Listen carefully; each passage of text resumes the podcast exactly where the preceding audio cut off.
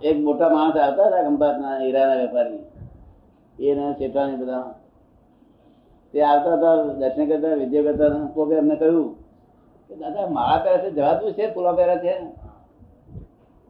એ શેઠ બંધ થઈ ગયેલા પેલા અનુભવ્યું ને એમને પેલા હે પેલા વાડાઓમાં બધું અનુભવેલું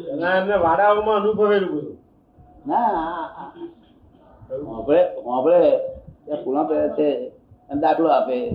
શ્રીમદ રાજચંદ્રે કહ્યું છે કે પુષ્પ પાંખડી જહાદભાઈ જીનવરની નહીં આજ્ઞા. બે તો બંધ થઈ ગયા. પચાસ વર્ષ થઈ ગયા ત્યાં તિરિંદા આવ્યા પાછા. તો પછી એમનો ખુલાસો કરવા મળ્યો પેલું સાથી બંધ થઈ ગયા છે તે. પુષ્પ પાંખડી જહાદભાઈ એ કહે છે, આ ફૂ- ફૂલા ફૂલાની વાતમાં મેં સમજ પડી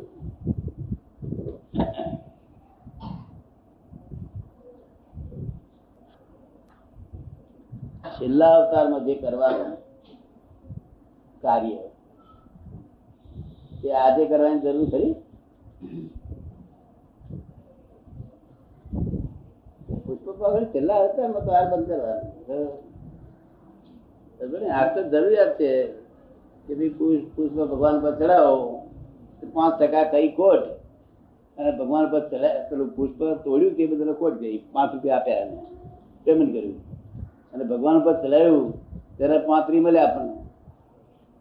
સરવારે શું રહ્યું આપણી પાસે? જમે રહે ને? ભગવાન ચડાવ્યું તે બદલ પાંત્રી મળ્યા. એટલે લાભા લાભ એ ક્યારે છોડવાનું છે? એ છેલ્લી સ્થિતિમાં છોડવાનું. શું છે? છેલ્લા અવતારમાં જયારે કેવળ ના અટકું હોય ને ત્યારે આ બધું દસ પછી એમને છૂટી જાય એટલે બંધ થઈ જાય. શું? પુષ્પ પાંખડી. ઊંધું વાટી બધું આ લોકોએ ઊંધું વાટ્યું ને લોકોને સમજ નહીં પડતી આવે. અરે પુષ્પ પકડી જરૂર શું છે અત્યારે? અત્યારે જરૂર છે ને કે મેરે કસાય કરે છે? કરોડો રૂપિયા કોટ ખાય છે ને પુષ્પ પંખડીને પાંચ હજાર હોય એટલે ગુમાવું કરે? એટલે અણહંદરી વાળી વાતો. મેટ્રિકનું મેટ્રિકનું કામકાજ હોય, તે સેકન્ડ સેકન્ડમાં કરીએ તો સારું લાગે? મેટ્રિકમાં જે કામ કરવાનું તે સેકન્ડમાં કરીએ સારું લાગે? એવું અણસમજની વાતો છે? તેથી બધું ફસાયું છે ને બધું એક જ્ઞાની પુરુષ એકલા જ જાણે કે આ ક્રમ કેવો હોય છે. ક્રમ ને બધો માર્ગ કેવો હોય જ્ઞાની ખ્યાલમાં હોય. ક્યાં કયું કયું શોભે? વિચાર આવે ભલે ને. મોડું મોડ- ચડેલા હોય ને હીરા આપી જાય તો. તમારી, એ તમારી ખ્યાલ લીધો હીરો મોડ ચડે ના જો મોરીમાં તો મારી મોડ ચડી હોય ને, તો થઈ જાય. લીલ. પેલા મોડ medium આપણે તો આવી ગયું. આ ક્રિયો ના કરે. આ તો આર્ય સંસ્કારી. સ્ત્રીઓ. ચાલે. મોરીનું મોડું ચડાવીને આવી આવે કરે, આપણે તો આવી ગયા. અને આ ના ચાલે. આ તો આર્ય આર્ય સંદારી કહેવાય. શું કહેવાય? તમને કેમ લાગે છે? એટલે આપણે ઘેરમાં મોડું ના ચાલીએ તો રોજ હીરા કરતા વધારે છે નહીં ભલે ઓછું વધતું હોય. ખાવા પીવાનું ઓછું એ તો બધું વધતું હોય એ તો ઇટ હેપન. શું કહ્યું? It happen. એ આપણા હાથમાં નથી ઇટ હેપન્સ ને? ત્યારે એમ લાગતું કે આપણે કઈ કરીએ જ નહીં. અરે બધાને એવું લાગે. ને અત્યારે બધા જન્મ્યા હતા ને બધાને એવું લાગે ના સર્વજ્ઞ એ વસ્તુ જુદી છે. સર્વજ્ઞ વસ્તુ એ એ તો કેવળ જ્ઞાનીઓનું અને તીર્થંકરોનું વસ્તુ છે. શું છે?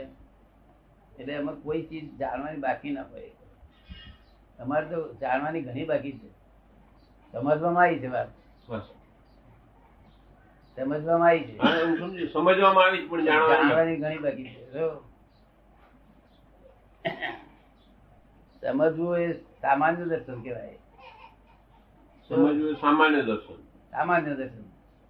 અને પેલું વિશેષ દર્શન વિગતવાર જાણવું. તો વિશેષ જાણવાનું અમારું નથી આવ્યું. એટલે એટલો ભાગ અમારો કાચો છે. એવું અમે ખુલ્લું કહીએ જ છે લોકોને શબ્દ પેલા લખેલા ને ભૂલી ના જાય લોકો. અને એનો અર્થ સમજાય નહીં. ને કારણ ન કહીએ તો જોખમ એમને સમજાય નહીં. ને. કોઈ પણ કારણ વકીલ હોય તેનું શું કહેવાય? કે કા વકીલનો અભ્યાસ કરતો હોય એને કારણ વકીલ કહેવાય. અને વકીલ થઈ ગયા પછી કાર્ય વકીલ કહેવાય. વકીલ ના થઈ શકે પણ કારણ વકીલ થઈ શકે. શું કારણ વકીલ. તે જ કહેવા માંગીએ છીએ આપણે. પણ આ પેલું તીર્થંકરની ભાષા કેટલાક લોકો હોતી નથી ને. એટલે એમને પહેલું સમજાય નહીં એને. પહોંચે નહીં. આપણા સાધુ એકલા જ સમજે. સાધુ બહારના લોકો ના સમજે. સાધુ માં હવે બધા સાધુ સમજે. બધા નહીં. અમુક જ માણસ જયારે શાસ્ત્ર વિશેષ હોય ને રામજી મને પૂછ્યું નહીં કોણ બોલે કોણ તમે બી એમ પટેલ બોલે છે. એટલે મને કહે કરેક્ટ વાત છે. મને કભી કે કોઈ ખોટા ઉઠાતું આપડે નવસા દવાનું હોવું હોય એ બજાર મોકલી કોણ માથા ઉઠાવે? હોનામત ઘેર હોય તો?